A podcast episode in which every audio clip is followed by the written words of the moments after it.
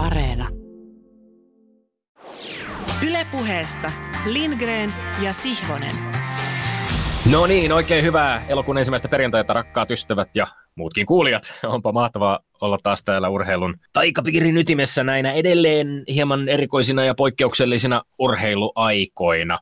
Helsinki kutsuu Hämeenlinnaa. Petteri Sivonen, oletko kesän jäljiltä vetreässä ja virkeässä kunnossa? Pikkusen on punttiharjoittelun tiimoilta jäykkyyttä kropassa, mutta mä toivon, että suu käy entistä ehommin. Ai punttiharjoittelu? Mä luulen, että sä oot lähinnä mökki remonttihommissa ollut. Semmoinen kuva on ainakin välittynyt sinun sosiaalisesta mediasta. Lautapoikana neuvonantani Jyrki Teen apuna.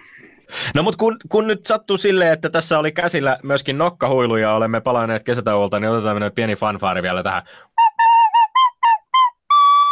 Noin, nokkahuilulla fanfaari. Kun me jäimme tauolle, kesäkuussa, niin silloin koronaepidemia ja sen vaikutukset alkoi hiljalleen olla höllääntymään päin ja esimerkiksi eurooppalaisissa futissarjoissa pelejä käynnisteltiin myös täällä kotimaassa tietysti, missä niin pesäpallossa kuin jalkapallossa useammat sarjat ovat päässeet täyteen vauhtiin. Ja Yleisurheilua on nähty paljon, jopa maailman mittapuulla meillä on urheiltu poikkeuksellisesti elävien katsomossa istuvien yleisön jäsenten edessä, mikä on tietysti aivan mahtavaa. No nyt tällä hetkellä sitten maalaillaan ihan perustellustikin hieman uhkakuvia koronan toisesta aallosta, joten onkin sopiva aika meidänkin palata äänialoille puhumaan taas urheilusta. Ja joka tapauksessa ainakin henkilökohtaisesti mä voin sanoa, että on ollut niin henkisesti helpottavaa ja monella tapaa jopa aika sykähdyttävää päästä seuraamaan taas urheilua pitkän tauon jälkeen, seuraamaan pelejä ja kisoja, joissa korona on luonnollisesti ollut monella tapaa läsnä, koska mitään urheilutapahtumaa ei ole voitu järjestää ilman jonkinlaisia poikkeusjärjestelyjä, mutta joissa itse pelien ja kisojen käynnistyessä urheilu on täyttänyt yhden sille hienoimmista kuuluvista tehtävistä, eli se on tarjonnut sekä pelaajille, toimijoille, katsojille, urheilijoille mahdollisuuden autuaaseen eskapismiin, pakopaikan väliaikaisiin lyhyisiin hetkiin, jolloin millään muulla ei ole ollut sen suurempaa merkitystä kuin sillä, että kuka juoksee nopeimmin, kuka heittää pisimmälle, kuka tekee eniten maaleja, kuka pelaa organisoiduimmin, kenen taktiikka, taktiikka on hiottu parhaiten kuntoon. Ja yksi tällainen urheilija, joka on tänä kesänä etenkin yleisurheilun ystäville tarjonnut monia hienoja hetkiä, on mies, joka äh, Jyväskylässä on tänä kesänä juossut 100 metriä aikaan 10.28, jota nopeammin matkalla ovat aiemmin kiitäneet suomalaisista vain Tommi Hartonen, Markus Pöyhönen ja Jonathan Ostrand. Lämpimästi tervetuloa lähetykseen ikaalisten urheilijoita edustava pikajuoksija Samuli Samuelson. No niin, kiitoksia. Kiitoksia. Hieno esittely, hieno esittely. Mahtavaa, että olet mukana. Sun kohdalla, Samuli, voidaan, voidaan, tai meillä riittää paljon keskusteltavaa sekä 100 että 200 metrin juoksusta, pikajuoksusta yleisemmin, vammoista, huippurheilijan taloudellisista toimintaedellytyksistä, markkinoinnista, monenlaisista aiheista, mutta päästään niihin vähän myöhemmin.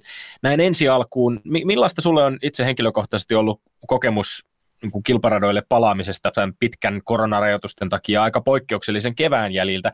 Ja etenkin kun vielä sulla, sun omalla kohdalla oli takana kuntoutuminen äärimmäisen pitkän loukkaantumisen jäljiltä. No joo, ennen kaikkea siis ollut aivan, aivan upea paluu, siis että en olisi, en olisi itse niin kuin pystynyt sen jälkeen uskoa vielä, että, että sanotaan näin, että uskoa ei löytynyt yhdessä kohtaa, mutta jostain se sitten kuitenkin löytyi. Ja nyt tämän korona, korona tota, kevään aikana, niin mä oon onneksi päässyt ihan hyvin treenaamaan, että tota, mulla ei ollut sitä ongelmaa, ongelmaa ollenkaan. Et siinä oli yksi viikko oikeastaan vaan, kun kaikki oli niin kuin ihan säpis kiinni, että sitten täytyy mennä ulos ja vähän soveltaa. Sitten tota, sen jälkeen kuitenkin mahdollistui kuitenkin reenipaikka mullekin, se on tosi hieno juttu, että näin on, kävi. Jatkamme Saamoli Samuelson spurtataan takaisin pikajuoksun ihmeelliseen maailmaan pian sun kanssa.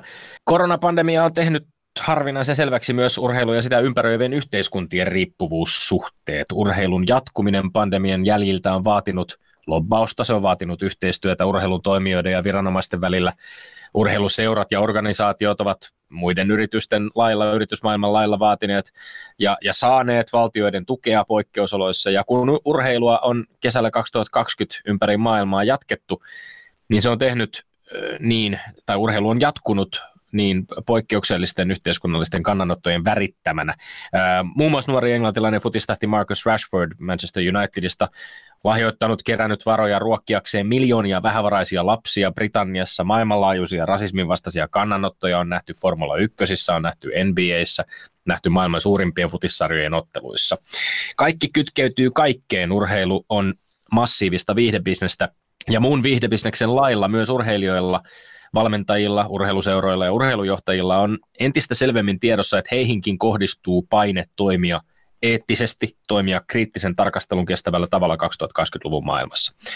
Tästä syystä vaadittiin esimerkiksi suuriyritys FedExin Washingtonin NFL-joukkueen pääsponsorin ärähdys, että viimein Vuosikausia jatkuneen kritiikin jälkeen joukkueen rasistisesta Redskins-nimestä ilmoitettiin viimein luovuttavan. Tulevan NFL-kauden, jos sellainen tullaan syksyn ja talven aikaan siis näkemään, tämä joukkue pelaa kauniin klassisella nimellä The Washington Football Team, Washingtonin jalkapallojoukkue.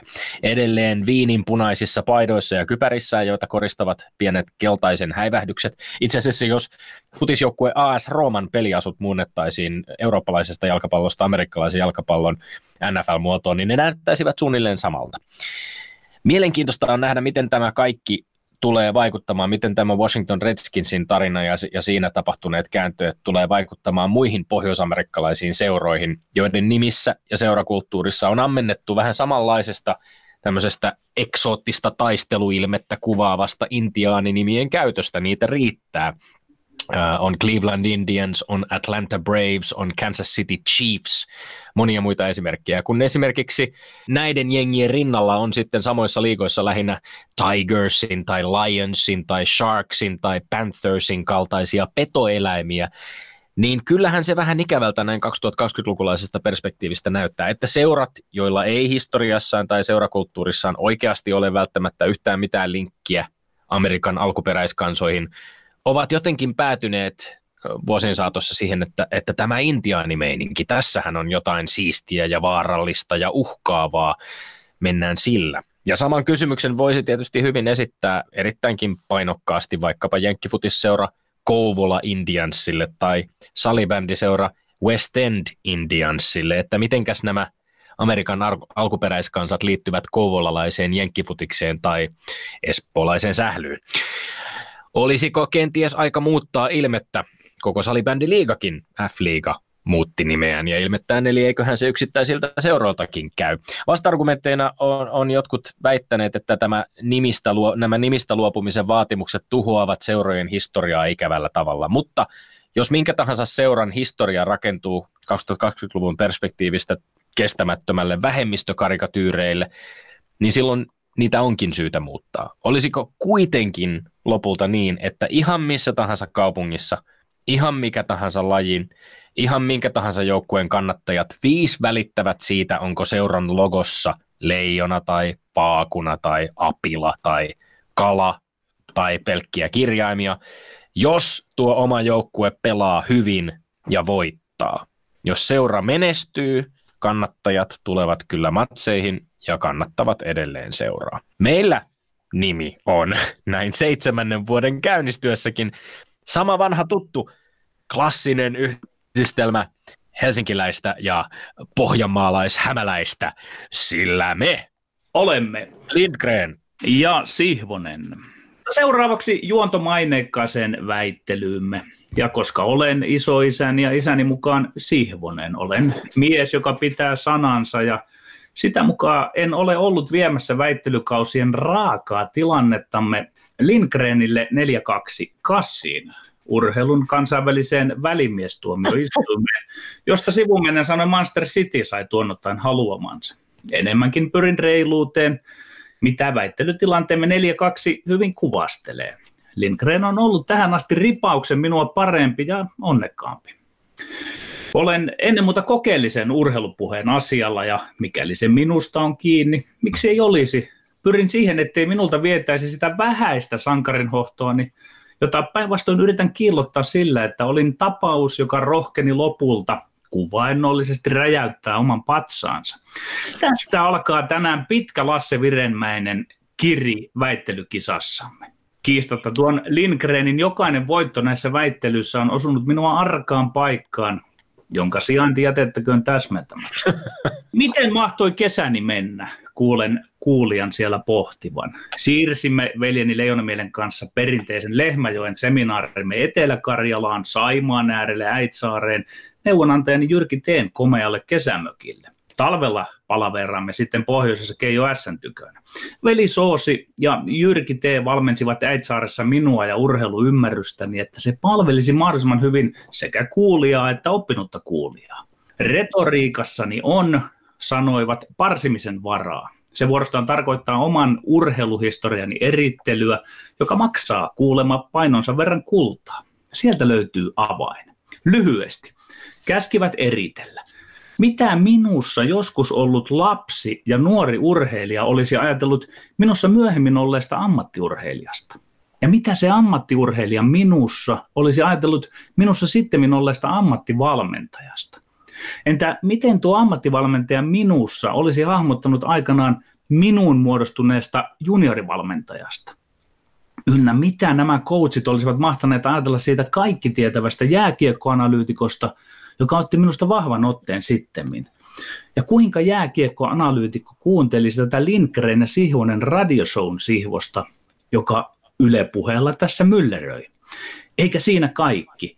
Kenelle tämä erittelytehtävä annetaan? Sillekö, mikä minusta meinaa tulla, romaanikirjailija, jonka suhde urheilun tahtoo etääntyä ja vähän höllentyä – ja miten sitten kirjailija näkee tuon remakan rimpsun urheilijasta ammattiurheilijaksi, siitä valmentajaksi ja analyytikoksi ja siitä urheilutoimittajaksi ja kokeellisen urheilupuheen toiseksi maestroksi.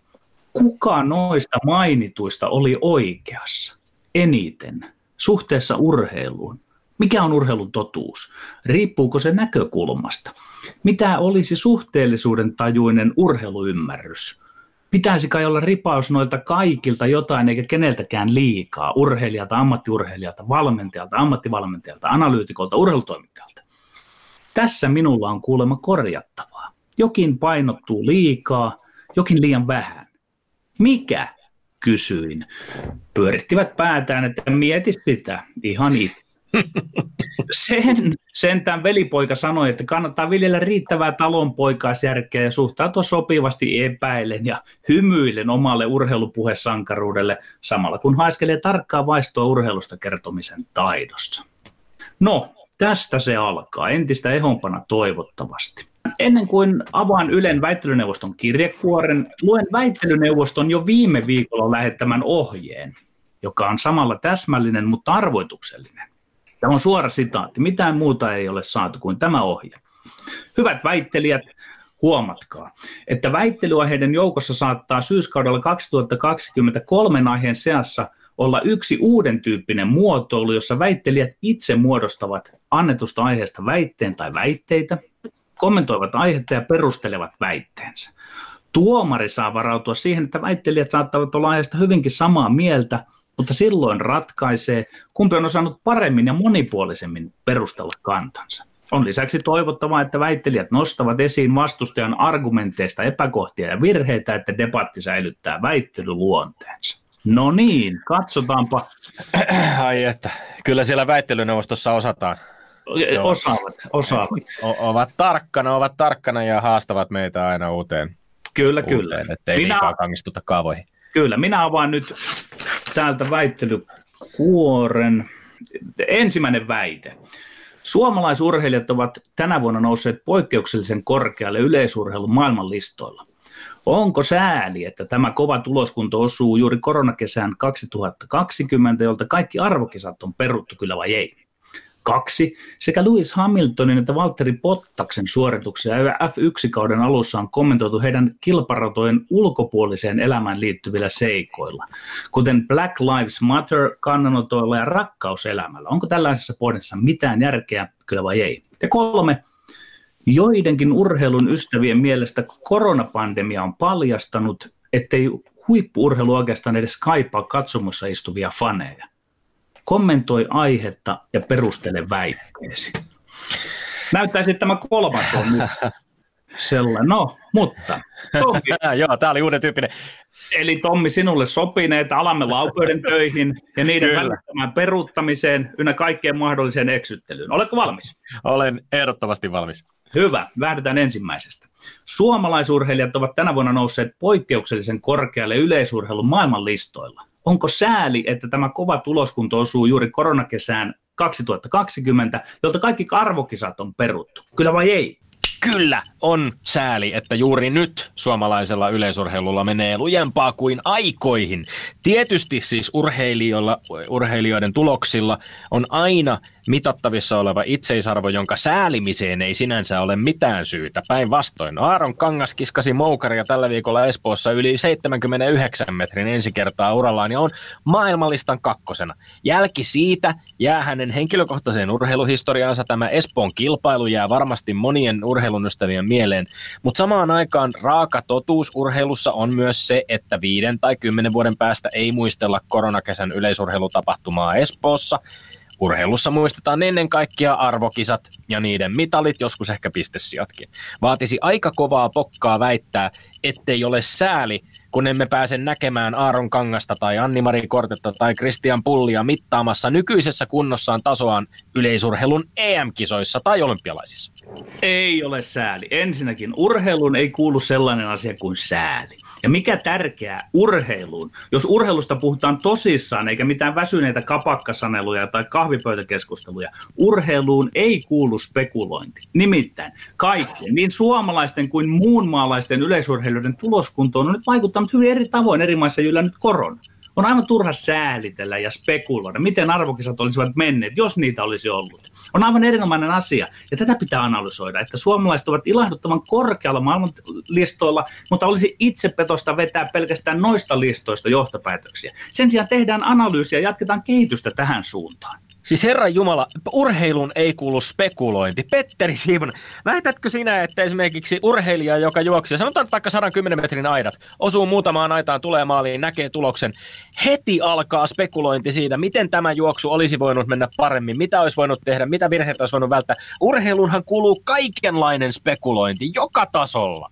Hyvä, että olet ymmärtänyt tuossa kohtaa urheilua pikkusen väärin, nimittäin se spekulointi on vähän sieltä niin kuin ulkokehän ihmisten asia. Itse urheilijat ja valmentajat, jotka ovat siinä ytimessä, he eivät kovin paljon spekuloi. Heille tämä kaikki on aika selkeää, että mistä Petteri. seuraa mitäkin ja missä asemissa ollaan. Petteri, vaikka me ollaan poikkeustilassa totta kai tämän kevään ja kesän jäljiltä, niin jos jo viime vuonna joku olisi sanottu, että elokuun alkupuolella meillä on kolme maailmanlistan kakkosta yleisurheilussa tällä hetkellä, Aaron, ja, ja yksikään neistä ei ole keihään heitossa, Herran Jumala, maukaria, pituushyppyä, 110, 100 metrin aitoja, tai siis on 110 metrin ehkä tuossa aikaisemmin, elokuun alussa. Siis tässä on, totta kai tähän vaikuttaa se, että maailmalla on ehkä yleisurheilu vähemmän, mutta tämä on uskomattoman poikkeuksellinen tilanne. Nämä tulokset kestää kriittisen tarkastelun, niissä olisi pärjätty arvokisoissa, ja nyt meillä ei ole arvokisoja. Tietysti se on sääli, ettei se huippukunto ei. pääse nyt nä- näkymään myöskin arvokisoissa. Ei se ole sääliä. Nämä maailmanlistan tulokset, niin ne on analyysi, analyysin paikka. Nimittäin ehkä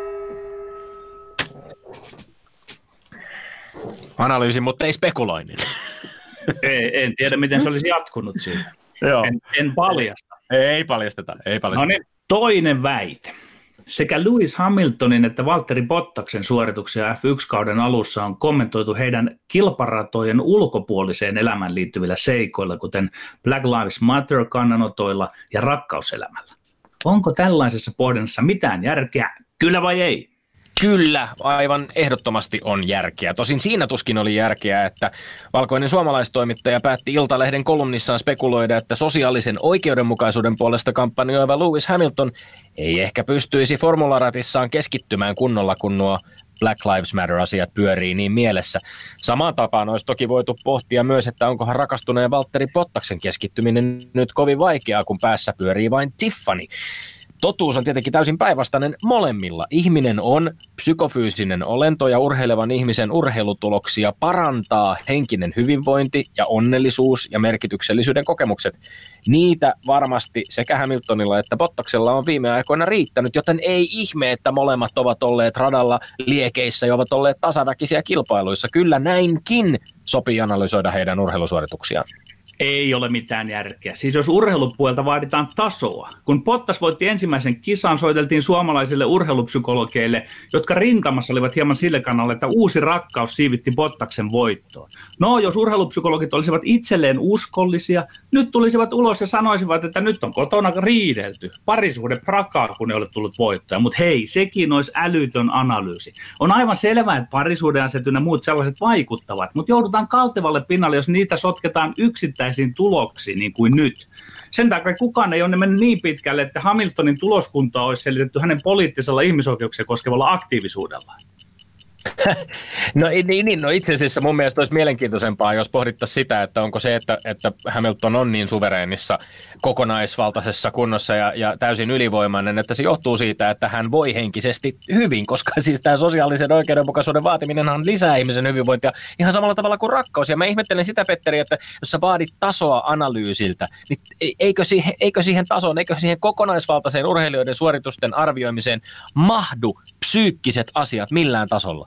Ehdottomasti mahtuvat, mutta nythän pitäisi sitten sanoa, että ilmeisesti parisuhteessa joku mättää pottaksella, kun ei tullut voittaa, mutta Tommi, mä en pääse... Ai, aiheuttiko, aiheuttiko se se rengasrikon, joka, joka Valtteri Pottakselle esimerkiksi edellisessä kilpailussa Britanniassa no, on, on, no, nyt sinä ymmärrät sen, minkä sarkasmi minä tässä heitän, mutta Tommi, mä en pääse tästä nyt eteenpäin, ennen kuin sä selität sen, että minkä takia sinä määräät, että mitä saa kirjoittaa. Nyt kun sitten Iltalehdessä on analysoitu ja moitittu tätä Black Lives Matter-juttua jossain, niin se ei sinulle sitten käykään nyt. Ei, se, se, se oli sinä ohjaat sieltä norsulutornistasi aina, että milloin tämä analyysi on paikallaan, milloin ei. Ja nyt sinä olet itsesi kanssa ristiriidassa, että saa analysoida näitä, ja sitten, mutta kuitenkin kerrot, että miten sitä pitää. Tässä, tässä oli kyse nimenomaan sen spekuloinnista. Sinähän spekulointia vasta, kaikenlaista spekulointia vastaan itse olet, mutta tässä spekuloitiin sitä, että koska Lewis Hamilton on mukana tällaisessa sosiaalista oikeudenmukaisuutta vaativassa liikkeessä, että hän nyt yhtäkkiä jotenkin menettäisi kykynsä ajaa F1-autoa. Ja ennen kautta, jo, ilman että oli mitään nä- Ai, ai, ai. Tuosta olisi tehnyt meille jatkaa. Armottomasti kongi kumahtaa. Kongi tuli. Jomman kumman se pelasti se kongi. Joo, näin, näin voi olla, näin voi olla. Mutta Mut viimeinen mielenkiintoinen, hieman poikkeava aihe. Joo, miten me tämän kanssa tullaan toimeen? No katsotaan. No niin, kolmas väite. Joidenkin urheilun ystävien mielestä koronapandemia on paljastanut, ettei huippuurheilu oikeastaan edes kaipaa katsomossa istuvia faneja. Kommentoi aihetta ja perustele väitteesi. Niin, on totta, että Los Angeles Lakersin ja Los Angeles Clippersin kohtaaminen NBAssä ei vaadi faneja katsomaan ollakseen huipputason koripalloottelu. On myöskin totta, että tuo NBAn kuplassa järjestetty ottelu muistuttaa puitteeltaan enemmän videopeliä kuin elävän elämän urheilutapahtumaa. Kun Arsenal kaatoi Chelsean tyhjällä Wembleyllä ja voitti seurahistorian 14 FA Cupin, se voitti tietysti täysin todellisen pokaalin. Se teki sen pelissä, jossa kaikki muut jalkapalloottelun elementit olivat läsnä. Pahat tuomarointivirheet, kauniit maalit, kahden valmentajan taktinen kohtaaminen ja niin edelleen. Mutta jotain puuttui. Puuttui fanaattisesti lajiin ja tapahtumaan ja tähtiin suhtautuvat täydet katsomot ihmisiä, joiden ääntä voi kyllä simuloida ja ajaa lähetyksiin maailman tappiin asti, eikä se siltikään ole kuin halpa kopio todellisesta yleisöstä ja todellisesta urheilutapahtumasta. Sanoisin, että urheilun ystäviä koetellaan. Jos osa heistä on kannalla, ettei huippuurheilu kaipaa katsomoihin faneja, mä ymmärrän heitä, mutta väitän, että sellainen kanta on väliaikainen ylilyönti. Ehkä taustalla on ajatus, ettei katsomossa oleminen ole sen väärti, että riskinä on koronan leviäminen. Ettei huippuurheilu ole elämän yläpuolella. Sitä mä ymmärrän. Mä vaan väitän, että ilman katsojia paikan päällä huippuurheilusta tulisi liian kliininen taloustuote, jota tehtäisiin vain televisiolle, televisioinnin ja markkinoinnin ehdoin. Eli urheilun ystävät tuolla kannallaan ajaisivat urheilua ja huippurheilua suuntaan, jota he tuskin itsekään toivovat. Huippurheilu kaipaa rosoa, kontaktia ja eräänlaista yleisön väliintuloa, kannustuksineen, pettymyksineen. Ilman yleisöä urheilu kuplautuu erilleen yhteiskunnasta ja ajatus urheilukuplasta, se on aika kamala. Eli Petteri, sinä paatunut fanien vihaaja. Allekirjoitat siis itse asiassa sen, että huippu, huippuurheilu elää katsomassa istuvista faneista. No minä olen nyt saanut pikkusen tässä tutkailla tätä urheilua, että mitä se on ilman katsomoa, niin kaltaiselle niin analyytikolle se peli, aivan oikein sanoit tuolla, että se joku peli oli ihan ok, että ei se peli sinänsä niin paljon muut kuin katsoa, mutta kyllä minä kaipaan sitä yleisöä sinne, koska olen havainnut sen, että tämä todella kuplautuisi, tämä menisi markkinoiden ehdoille, viihdebisnestyisi hmm. ja niin edelleen. Mutta minä en saanut Tommi ihan pointtia sinulta siitä, että mikä sinun kantasi ja väitteesi on. Sinä Aa, vähän niin kuin menit siellä no, jos, niin et saanut, jos, et saanut, jos et saanut, niin voinkin muistuttaa sinua Petteri, Petteri Korintilaiskirjeestä. Vaikka minä puhuisin ihmisten ja enkelien kielillä, mutta minulta puuttuisi rakkaus, olisi vain kumiseva vaski tai helisevä symbaali. Tätä ovat elävät ihmiset urheilutapahtimen katsomossa. He ovat ennen kaikkea osoitus ihmisten rakkaudesta urheiluun. Urhe, urheilijat voi suorittaa, tehdä huippusuorituksiaan, mutta rakkauttaan ilmaisevat kaikkein puhtaimmin katsomassa fanit, jotka saapuu katsomoihin ihan samalla tavalla kuin seurakunnan jäsenet saapuu kirkkoon. Pappi voi pitää saarnan, jota kukaan ei ole kuulemassa, ja se on saarna. Mutta jotta se olisi todellinen ja merkityksellinen, niin vaaditaan myös ihmiset, jotka, jotka kuuntelevat kongin komahdusta. Näin se meni. Niin Näin se meni tällä kertaa. Otamme pienen hengähdystauon ja sen jälkeen kuuntelemme pikajuoksijan pätevät tuomaroinnit päivän väittelyistä. Yle Puhe. Samuli Samuelson, sä oot päässyt vähän toisenlaiseen rooliin, jossa, jossa tota, et ole itse radalla kiitämässä, vaan, vaan seuraamassa ja nyt joudut sitten tuomaroimaan, että miltä nämä, niin, miltä nämä argumentit meidän kiidossa kuulostivat. Oletko valmis tehtävään? Olen valmis. No, tämä ensimmäinen väite, että onko sa- sääli, että yleisurheilussa kovat tulokset syntyy nyt tälleen korona, koronakeväällä, niin kyllä tämä meni mulla ainakin niin kuin Tommille tässä, että tota, mm. Kuitenkin vaan ne mitallit ja ne finaalipaikat niin kuin muistetaan, mitä niin kuin arvokisoissa tehdään. Valitettavasti Suomen kansa vaatii niitä mitalleja ja onnistumisia nimenomaan siellä arvokisoissa, niin, niin, niin se on todellakin sääli, että että nyt kun on tullut hyviä tuloksia, niin sääli toisaalta, että niitä yleisurheilu EM-kisoja tai Tokion olympialaisia ei ole, koska meillä olisi tällä hetkellä nyt tosi potentiaalisia menestyjiä siellä. Että se, se on vaan fakta, että se on, se on sääli. Mutta sitten ymmärsin myös Petterinkin kommentin tässä, että nyt on toki tällainen niin kuin kehittämisen aika tai on aika, aika katsoa, että mitä tässä niin kuin koronakeväällä on tehty oikein ja, ja jatkaa sitä myös ensi vuodelle, kun toivotaan, että tätä koronakevättä nyt tai ylipäätään tätä koronaepidemiaa ei enää ensi vuonna olisi, niin, niin se on ihan totta, mitä Petteri sanoo. Jos nyt tällainen ehkä Petterimainen sääli on sairautta, niin, niin kyllä tämä nyt kuitenkin on, se, on se silti vähän sääli. Et toi meni kyllä mun mielestä tuota Tommille. Tässä tulee, tulee siis niinku mieleen ehkä yksi asia, mitä, mistä mä en itse oikeastaan allekirjoita sitä, mutta että on nähnyt sitä kritiikkiä jollain tavalla, että, että tämä hyvä – tuloskunto, joka suomalaisilla urheilijoilla nyt olisi, niin jollain tasolla johtuisi siitä, että puuttuu tällainen niin kuin arvokki, tulevien arvokisojen paineet ja suorittaminen, että voidaan niin kuin henkisesti vapautuneessa tilanteessa urheili, urheilla.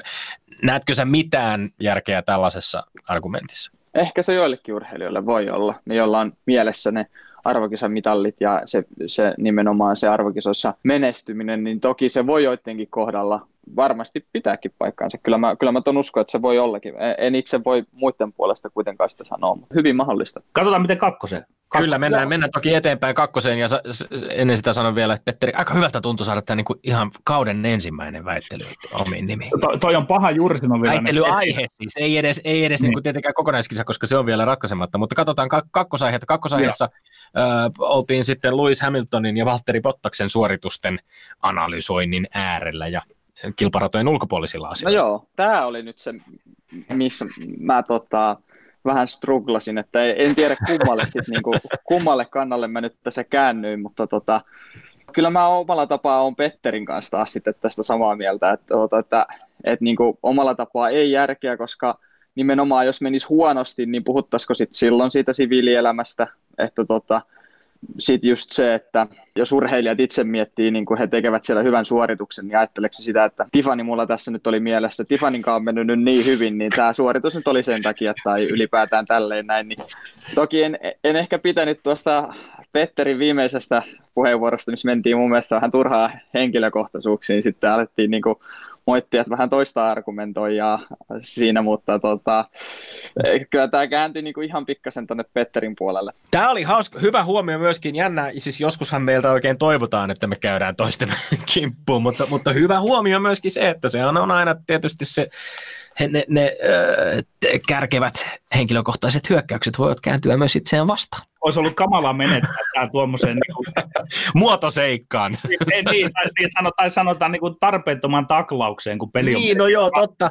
Totta, ei ehkä muotosekaan liiallisen, liian, liiallisen aggressiivisuuteen, kyllä, kyllä, kyllä. No mutta tilanne tasoittuu yhteen yhteen, niin nyt oltiin sitten tämän kolmosaiheen äärellä, jossa kuten varmasti kaikki kuulivat, niin, niin oli yllättävänkin paljon konsensusta siitä, että mitä mieltä väittelijät itse kysymyksestä tai aiheesta olivat, mutta tässä pitäisi nyt kuitenkin sitten Samuel, Samuel, Samuli Samuelson, tämä, tämä sama virhe, joka televisiossakin eilen kuultiin, Samuli Samuelson, jonkinlainen rajaveto meidän välillä vetämään. Joo, eli mennään sitten kolmoskysymykseen vai?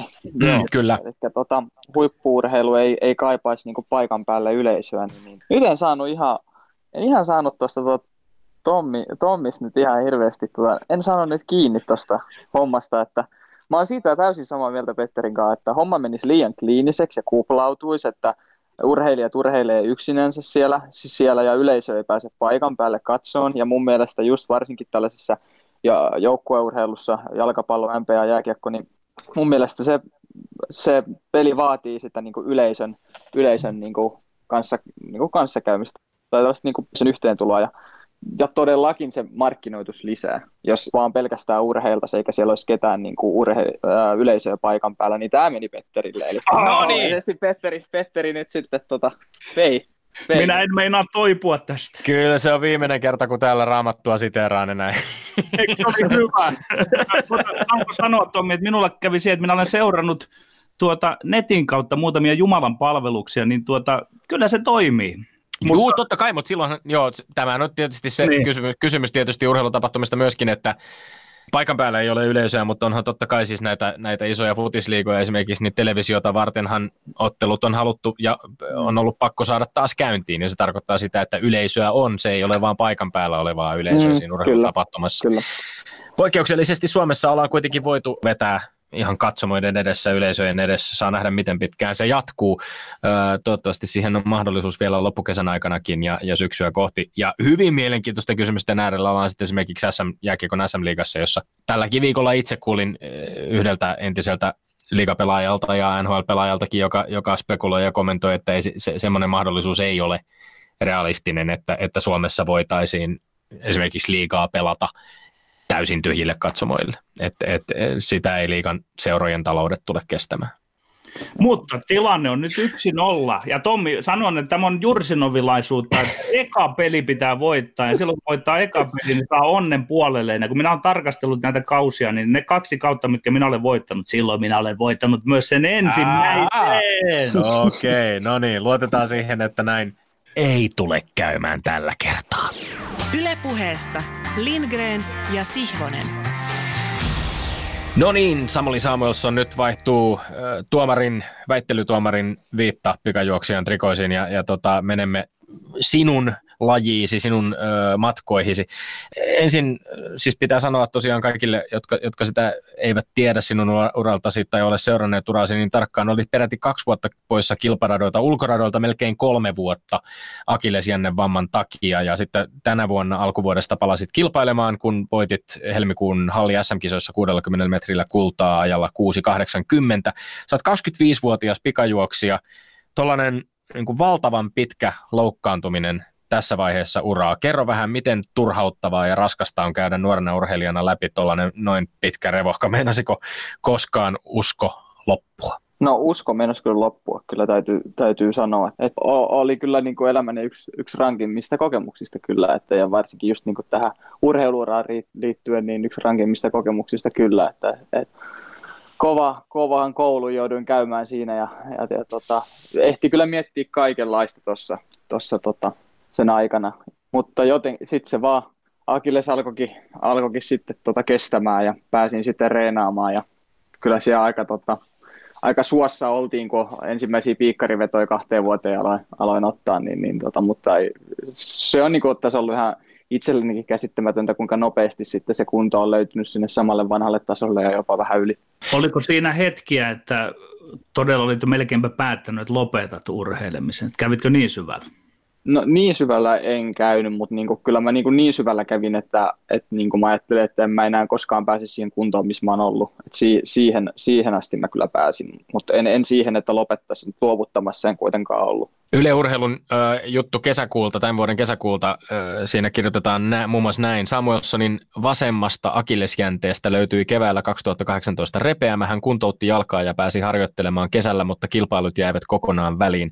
Elokuussa jalka kuvattiin uudelleen. Kuvista paljastui kuollutta jännettä ja kiinnikkeitä, jotka piti poistaa leikkauksessa. Ja sitten myöhemmin tässä samassa artikkelissa kerrot, aika vaikeaa aikaa olivat ne kaksi kesää. Yleisurheilun laitoin jo TVstä kiinni yhdessä vaiheessa. En oikein halunnut katsoa, sillä harmitti niin paljon, kun en päässyt olemaan mukana.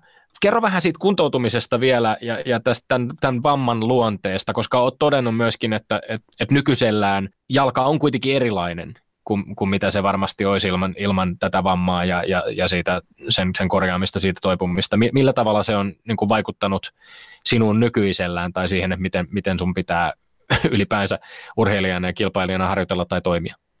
Joo, eli, eli siis kolme ja puolen sentin pitkittäinen repeämä tuli Akillekseen siinä 2018 etelän leirillä ja tota, se, mulla oli vaivannut tuo vasen akilles jo kauan, mutta a, kuitenkin aika niin kuin lievissä määrin. Ja, ja tota, mutta sitten siellä keväällä se meni niin pahaksi, että oli vaikea, vaikea yhden reenin jälkeen edes kävellä, kävellä pois kentältä, että se meni, meni niin pahaksi. Ja tota, joo, kiinnikkeet. Sitten tulikoura Ilkka leikkasi mut ja kiinnikkeitä löytyi sieltä, eli kertoo sitä, että siellä on ollut jonkin tasosta tulehdusta päällä aika kauan ja sitten kantaluuta muotoiltiin vielä, vielä niin kuin lisäksi, lisäksi siihen ja poistettiin kuollutta jännealuetta, mikä oli ilmeisesti tullut siitä, että mulla oli pari kertaa laitettu kortisonipiikki tuonne jalkaan ja se sitten kortisoni varsinkin tuo akillesen alueella, missä ei ole paljon verisuonitusta, niin se, se lähtee sitten tuhoon sitä kudosta, kudosta että kortisonipiikit silloin auttoi, ne vei kaikki kivut pois, mutta sitten siinä oli, oli vähän sitten tota, pitkällä tähtäimellä vähän huonompi,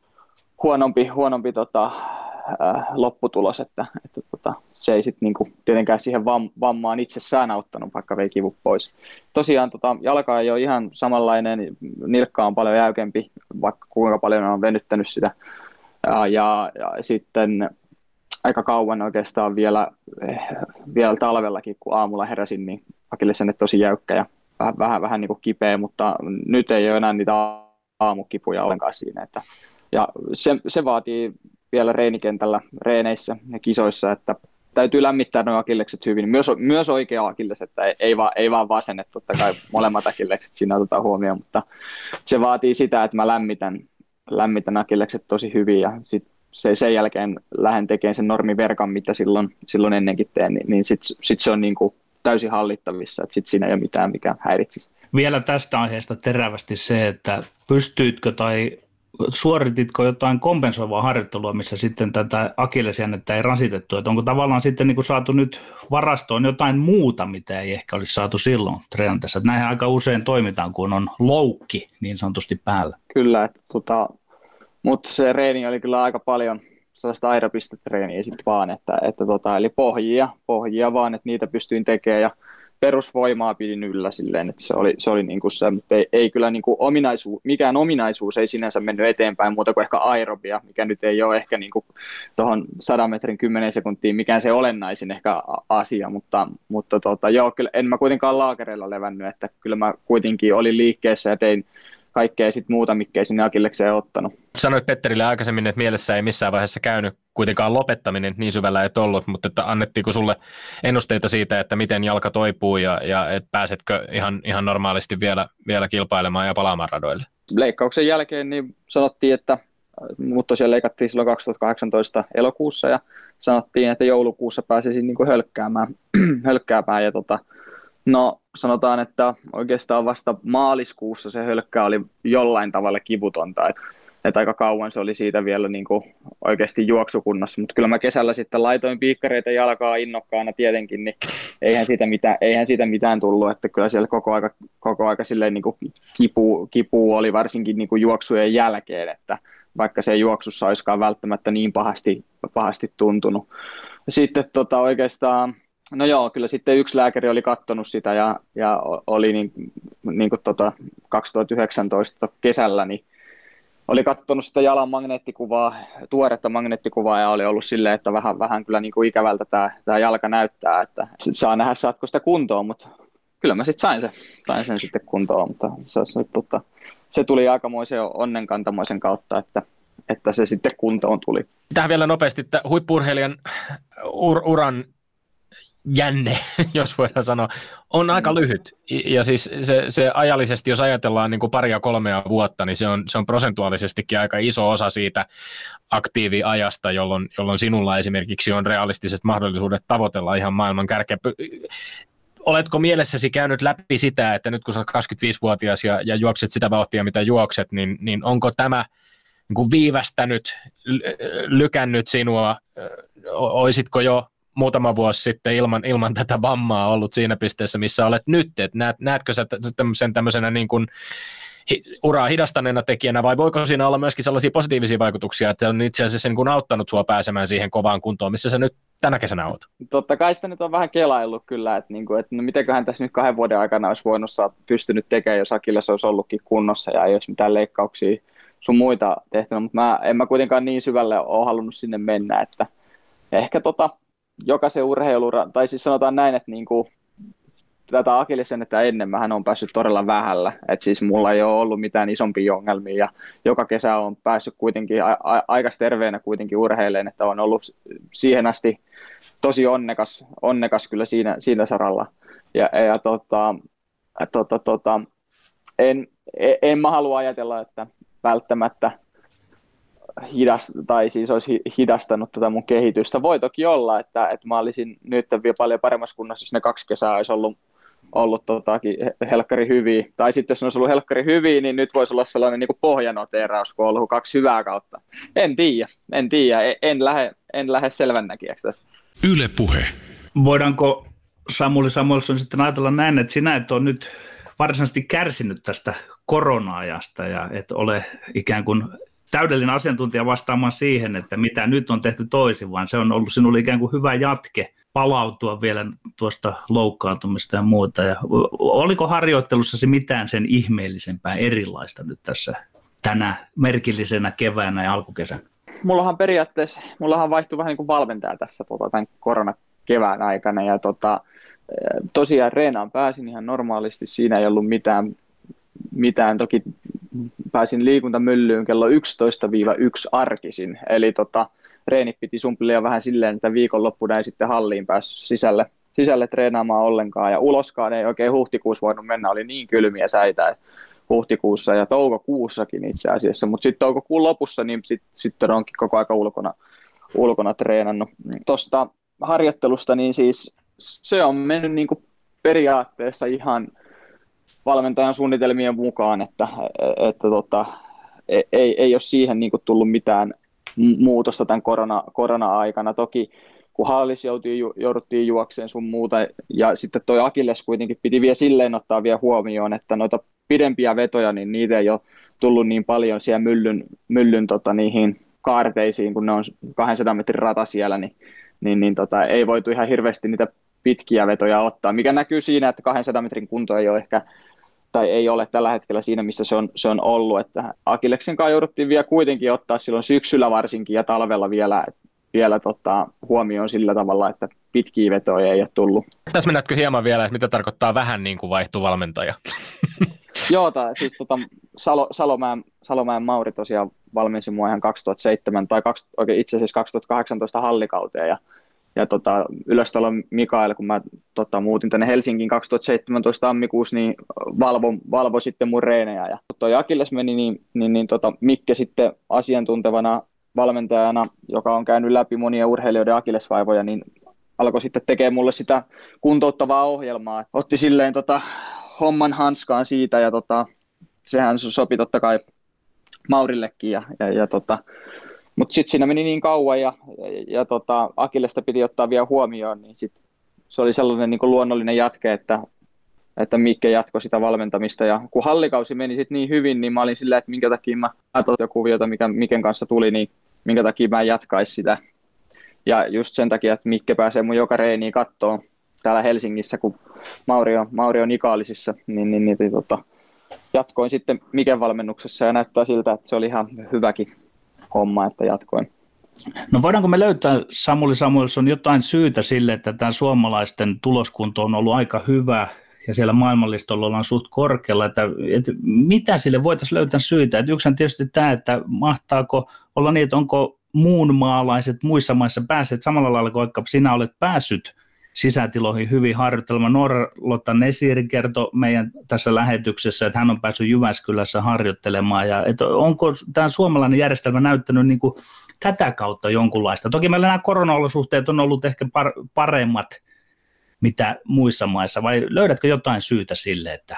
Tämä on nyt mielenkiintoinen keskustelu sillä tavalla, että, että niin kuin nyt hyvää tuloskuntoa, mikä yleisurheilussa on nyt ollut, niin selitetään sillä, että ne on ollut tämä korona, että sehän yhdistetään hyvin siihen, mutta jos taas olisi mennyt huonosti, niin se olisi yhdistetty kanssa tähän koronaan, että en, en osaa kyllä niin kuin, en osaa sanoa, että onko se vaan, että on, nyt on sattunut vaan vuosi, että ka, kaikilla on vain reenit onnistunut, tai sitten se, että ei ole saatettu eteläleireillä, mitä yleensä käy, että, että vedetään aika ylireenit, että on hyvät olosuhteet ja päästään lämpöön Suomen, Suomen kylmyydestä ja sitten aletaan reenaan kunnolla ja kun tullaan eteläleiriltä, niin ollaankin ihan väsyneitä, väsyneitä siitä reenistä, että onko siinä sitten myös tällaista, tällaista tota, mahdollisuutta, niin sekin, sekin voi olla, mutta tota, en, tiedä.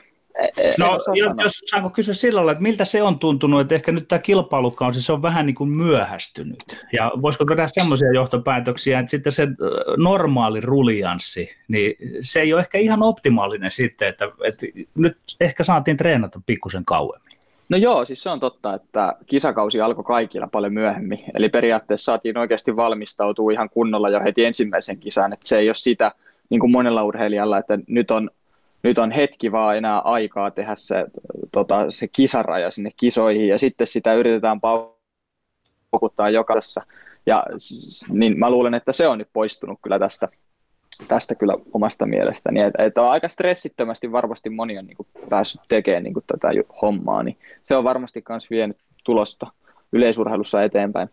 No käydään käsiksi tulokseen ja tuloksiin.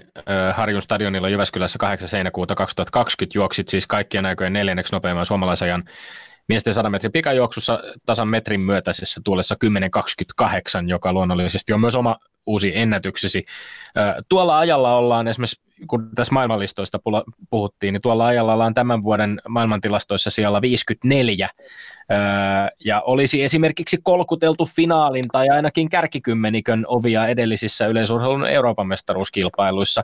Seitsemän sadasosaa Tommi Hartosen Suomen ennätysajasta 10.21. Mikä on Samuli Samuelson sinun tavoitteesi? Onko, se, olet sanonut, että se on sekä sadalla että 200 metrillä se on Suomen ennätysten rikkominen. Se on ollut ihan mun ultimate goal, että tota, silloin kun aloin, aloin tota nuorempana poikana urheileen, niin tavoite oli, että jos alle 11 sekunnin pääsis, no se meni 17-vuotiaana.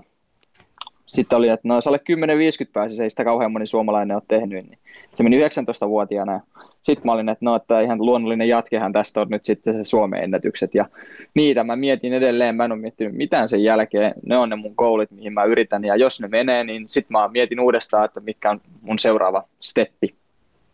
Se Seven Seconds Away lauloi Jussun Duur aikanaan. Sinä olet seitsemän sekunnin sadasosan päässä. Nämä, nämä, nämä sadasosat ja, ja kymmenykset kiinnostaa, kun puhut esimerkiksi tuohon tapaan, että pari vuoden harppauksilla on, on tullut tietysti nuorempana niitä sellaisia, että ollaan niin kuin puolella sekunnilla otettu niitä hyppäyksiä. Sitten jossain vaiheessa tietysti se alkaa kiristyä, se, se parannusten mm. tekeminen muuttuu huomattavasti vaikeammaksi ja, ja jossain kohtaa tietysti sitten jokaisella kilpailijalla myöskin mahdottomaksi, että jostain, jostain kohtaa sitten alkaa, alkaa matka kulkea toiseen, toiseen suuntaan, mutta kerro meille vähän, miten, miten paljon vaikka nyt seitsemän sadasosaa on, tai vielä siitä se pari kymmenystä sinne lähelle ihan sitä kymmenen sekunnin rajaa, joka, joka tähän asti on ollut vielä suomalaisille pikajuoksijoille täyttä utopiaa. Millaista työtä sen eteen pitää nyt sitten tehdä, että ne, ne pystyttäisiin vielä kuromaan umpeen? No joo, seitsemän sadasosaa, niin, niin onhan toki siinä, on siinäkin nyt jo jonkin verran matkaa, mutta tota, kuitenkin kun on analysoitu omia juoksuja ja katsottu, purettu se 100 metriä väliaikoihin, niin, niin todellakin löytyy siis, siis tota, mahdollista juosta se. Ja jos itse asiassa, tota, no, en tiedä pitäisikö tätä nyt ääneen sanoa, mutta me ollaan, me ollaan tota, otettu 30 metriä väliajat kisasta ja 30, äh, 30-60 metriä ja sitten 60-40. Ja nämä kolme eri väliaikaa parhaat mun väliajat on tullut kolmesta eri kisasta. Ja niin kun ne lasketaan yhteen, niin se on 10-21, mikä on tasan. eli, no niin. eli periaat- periaatteessa paperilla se olisi niin kuin, on jo mahdollista, että et, et mä pystyn sellaiseen, mutta tota, mut 10 sekuntia on vielä, se on, se on, se on pitkä matka, että sen alle mennään. Että, et, tota, sit saa kyllä mennä ihan uudelle levelille kyllä jossain osa-alueella, että, et, mutta mut alle 10-20 siihen paikkeelle mulla on e-, erinomaiset edellytykset, että kuitenkin se vaatii sitä. Mä en ole kuitenkaan niin kovassa kunnossa, että se tulisi jollain ihan perus juoksulla missä, tah- missä tahansa kelissä, että kyllä se vaatii niin myötätuuleen ja lämpimän kelin. Samuli Samuelson, me puhumme tässä nyt sinun sadan metrin tuloksestasi, me emme puhu 200 metrin tuloksesta. Minä maallikkona provosoin hieman, miksi sinä roikutat kahta matkaa mukana, vai enkö minä maallikkona ymmärrä, että ne saattavat tukea toinen toisiaan? No joo, ne tukee kyllä toinen toisiaan, että, että tota, 100, met- 100 metriä, niin tota, noin 200 metriä siinä, niin omalla taka- tapaa mulle on sopinut oikein hyvin, että tulee hieman pidempääkin vetoa. E, e, et se, että juostaan vähän ylimatkaa.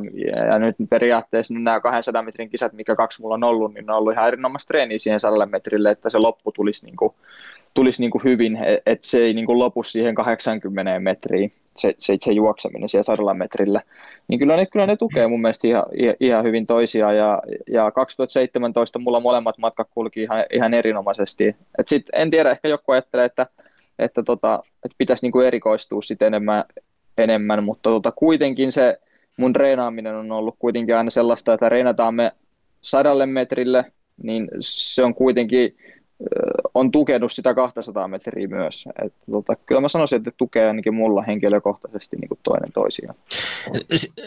Sinun ruumiin rakenteesi on enemmän sellaista Frankie Fredericksiä kuin Justin Gatlinia, jos tälle mm. niin kuin vähän, vähän tota, käyttää muutamaa, muutamaa tunnettua, tunnettua esimerkkiä. Tätä on miettinyt paljon, että miten, miten pitkälti se, kun on, on nähty hyvin erityyppisiä, ruumirakenteeltaan hyvin erityyppisiä pikajuoksijoita. Mistä se no-, nopeus tulee? Siihen ei ilmeisesti ole mitään yhtä selitystä, että jos nyt tuossa niin massaa lähdet lisää hakemaan, niin, niin sillä tuli sitten nopeammaksi.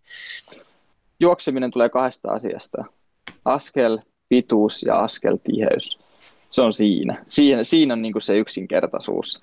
Et tota, ja tosiaan, jos katsotaan 70-lukua, 80-lukua, 90-lukua, jopa 2000-lukua, niin kyllä se on aika sellaista lihasmassa painotteista niin kuin tekemistä, mutta sen jälkeen on ymmärretty, että, että ei se sitä vaadi, että niin kuin välttämättä, että, että nyt on tullut todella paljon sellaisia hieman luikumpia, muun muassa just esimerkiksi, no, no Frankki oli silloin jo ihan niin kuin edelläkävijä tässä, ja, ja tota, mutta sitten sen jälkeen on tullut muun muassa Andre de Grasse, joka tota, on aika samantyyppinen, mitä ruumirakentaa, mitä minä, ja sitten on myös tällainen kuin Trayvon Promel, joka on myös jos suolle 90, niin, niin, niin, ja on vähän lyhyempikin kaveri vielä, että monella tapaa voi juosta lujaa. Tekniikka on siis kaikki kaikessa myöskin. Tässä voidaan varmaan vetää yhtymäkohtia myöskin siihen, että jos me laitetaan Sergei Bubka ja, ja Arman Duplantis vierekkäin, niin voisi mm. ajatella, että nämä, nämä miehet harrastavat aivan eri, tai, tai kilpailevat aivan eri lajeissa. Mutta no niinpä. Et, mm. Kyllä, kyllä, just näin tota Samuli Samuelson terävästikin siitä, että miten se tuli pikajuoksia. Tallennetaan Sihvonen Lindgreni, Lindgren Sihvoseen se, että tämä urapolkuasia ja missä vaiheessa tuli tämä päälajivalinta, että sprinteri? No 15-vuotiaana mä päätin oikeastaan, että mä haluan nyt keskittyä niin kuin pikajuoksuun. Että tota, aika, aika nuorena kuitenkin loppujen lopuksi jo. Toki joillakin erikoistuminen alkaa jo 9-vuotiaana ja siinä mun mielestä mennään jo siinä mennään niin kuin väärään suuntaan. Mutta tota, kyllä se niin kuin kyllä se vaan niin kuin on fakta ainakin tässä pikajuoksussa, valitettava fakta tietenkin, tai ei valitettava fakta, miten se nyt ottaa, mutta on se, että, että kyllä sulle on niin kuin heti syntymässä jo jaettu jonkin tasoiset kortit, et, et oikeasti hitaasta, jos sä oot hi, hidas, niin kuin junnunakin jo ihan, niin ei susta tule nopeeta, se on, se on, vaan, se on vaan täysin fakta. Et kyllä mä oon niin kuin, liikuntatunneilla. Jo ihan junnuna se huomasi, että oli paljon sähänkämpi mitä muut, juok, juoksin nopeampaa yksinkertaisesti ja, ja näin, ja sitten tota, sit siitä lähin koittaan, koittaan tota pikajuoksua, no en, en kauhean menestyksekkäästi kuitenkaan, että siellä oli isompia kavereita, mähän kasvoin vielä Intissä, että mulla oli aika tällainen myöhäinen, myöhäinen tota murrosikä, että tota, sillä tavalla vielä en niin kuin ollut ihan samalla tasolla niin kuin fyysisesti mitä joku, mutta kuitenkin kuitenkin ainakin oma isä näki sen talentin, että, että, niin kuin, että, että, että kyllä, kyllä tässä on, niin kuin, kyllä tässä on niin kuin mahdollisuuksia sun juosta hyvin. Ja kyllä mä sitten 17-vuotiaana jo ihan niin kuin otin SM-kisoista silloin mitallia. Kyllä mä sitten aloin uskoon siihen, että kyllä tässä on niin kuin, mulla on hyvät mahdollisuudet ja siitä se sitten niin siitä se sitten lähti. Loppuun vielä yksi, yksi kysymys. Tässä on ollut kesän aikana yksi puheenaihe, joka liittyy heinäkuussa tekemääsi Instagram-päivitykseen, jossa kirjoitit, vaikka taso on selkeästi noussut, Suomen ennätys hieman jo kolkuttelemassa huippuolosuhteissa, ei näillä tosiaankaan ole sponsorikuvioihin mitään merkitystä. Laitoin sähköpostia tällä viikolla lisäravinnefirmalle, jonka tuotteita olen käyttänyt monen vuoden ajan, ja kysyn, olisiko mahdollista tehdä jonkinlaista yhteistyötä, jos vain heitä kiinnostaisi. Vastaus oli, että minimivaatimuksena on heillä vähintään 10 000 aktiivista seuraajaa Instagram-tilillä, jos edes lähdetään sopimusta miettimään. No tästä päivityksestä seurasi aika laajamittaista keskustelua urheilusponsoroinnista. Seurasi myöskin se, että tällä hetkellä sinulla on yli 30 000 seuraajaa Instagramissa. On puhuttu siitä, mitä näkyvyys on, mihin huippuurheilijoiden yhteistyö yritysmaailman kanssa rakentuu. Mietitkö ollenkaan, että uskaltaako tähän aiheeseen ottaa kantaa. Kuitenkin joku voisi ajatella, että aika rohkeasti päätit nimetä yksittäisen firman, nostaa heidän miel- niin kuin omasta mielestäsi vähän kohtuuttomatkin vaatimukset urheilijoille. Tämä on varmaan kysymys, joka monia urheilijoita kuitenkin askarruttaa. Kyllä mä tulin siihen realiteettiin silloin, kun aamulla sen laitoin. En, en, en kyllä niin kuin miettinyt, mä olin vaan, että no, että antaa mennä. En miettinyt mitään, niin kuin, että mitä tästä tulee. En mä ajatellut, että tästä niin kuin näin isota haloa nousee, mutta halusin kuitenkin halusin kuitenkin, niin kuin, kuitenkin tuoda oman niin kuin, näkemyksen tähän ja, ja, ja tota, en ajatellut todellakaan, että se tällaista keskusteluakaan edes, edes niin kuin aiheuttaisi, mutta, mutta joo, niin siis mä olin vaan harmittunut siitä, että, että tota, se on nykyään niin, kuin niin somepainotteista tämä, tämä niin kuin urheilumarkkinointi, varsinkin siis yksilöurheilussa, että, että niin kuin Sihvoselle voisi heittää niin kuin palloa tässä, että niin kuin just, että eihän, eihän niin kuin SM-liikan neloskentän Jyrän tarvi olla mitenkään somessa, somessa kauheasti esillä. Ja sitten en halua tietenkään vähätellä mitään neloskentän pelaajaa, mutta, mutta siis niin kuin sit kuitenkin yleisurheilussa kuitenkin, kun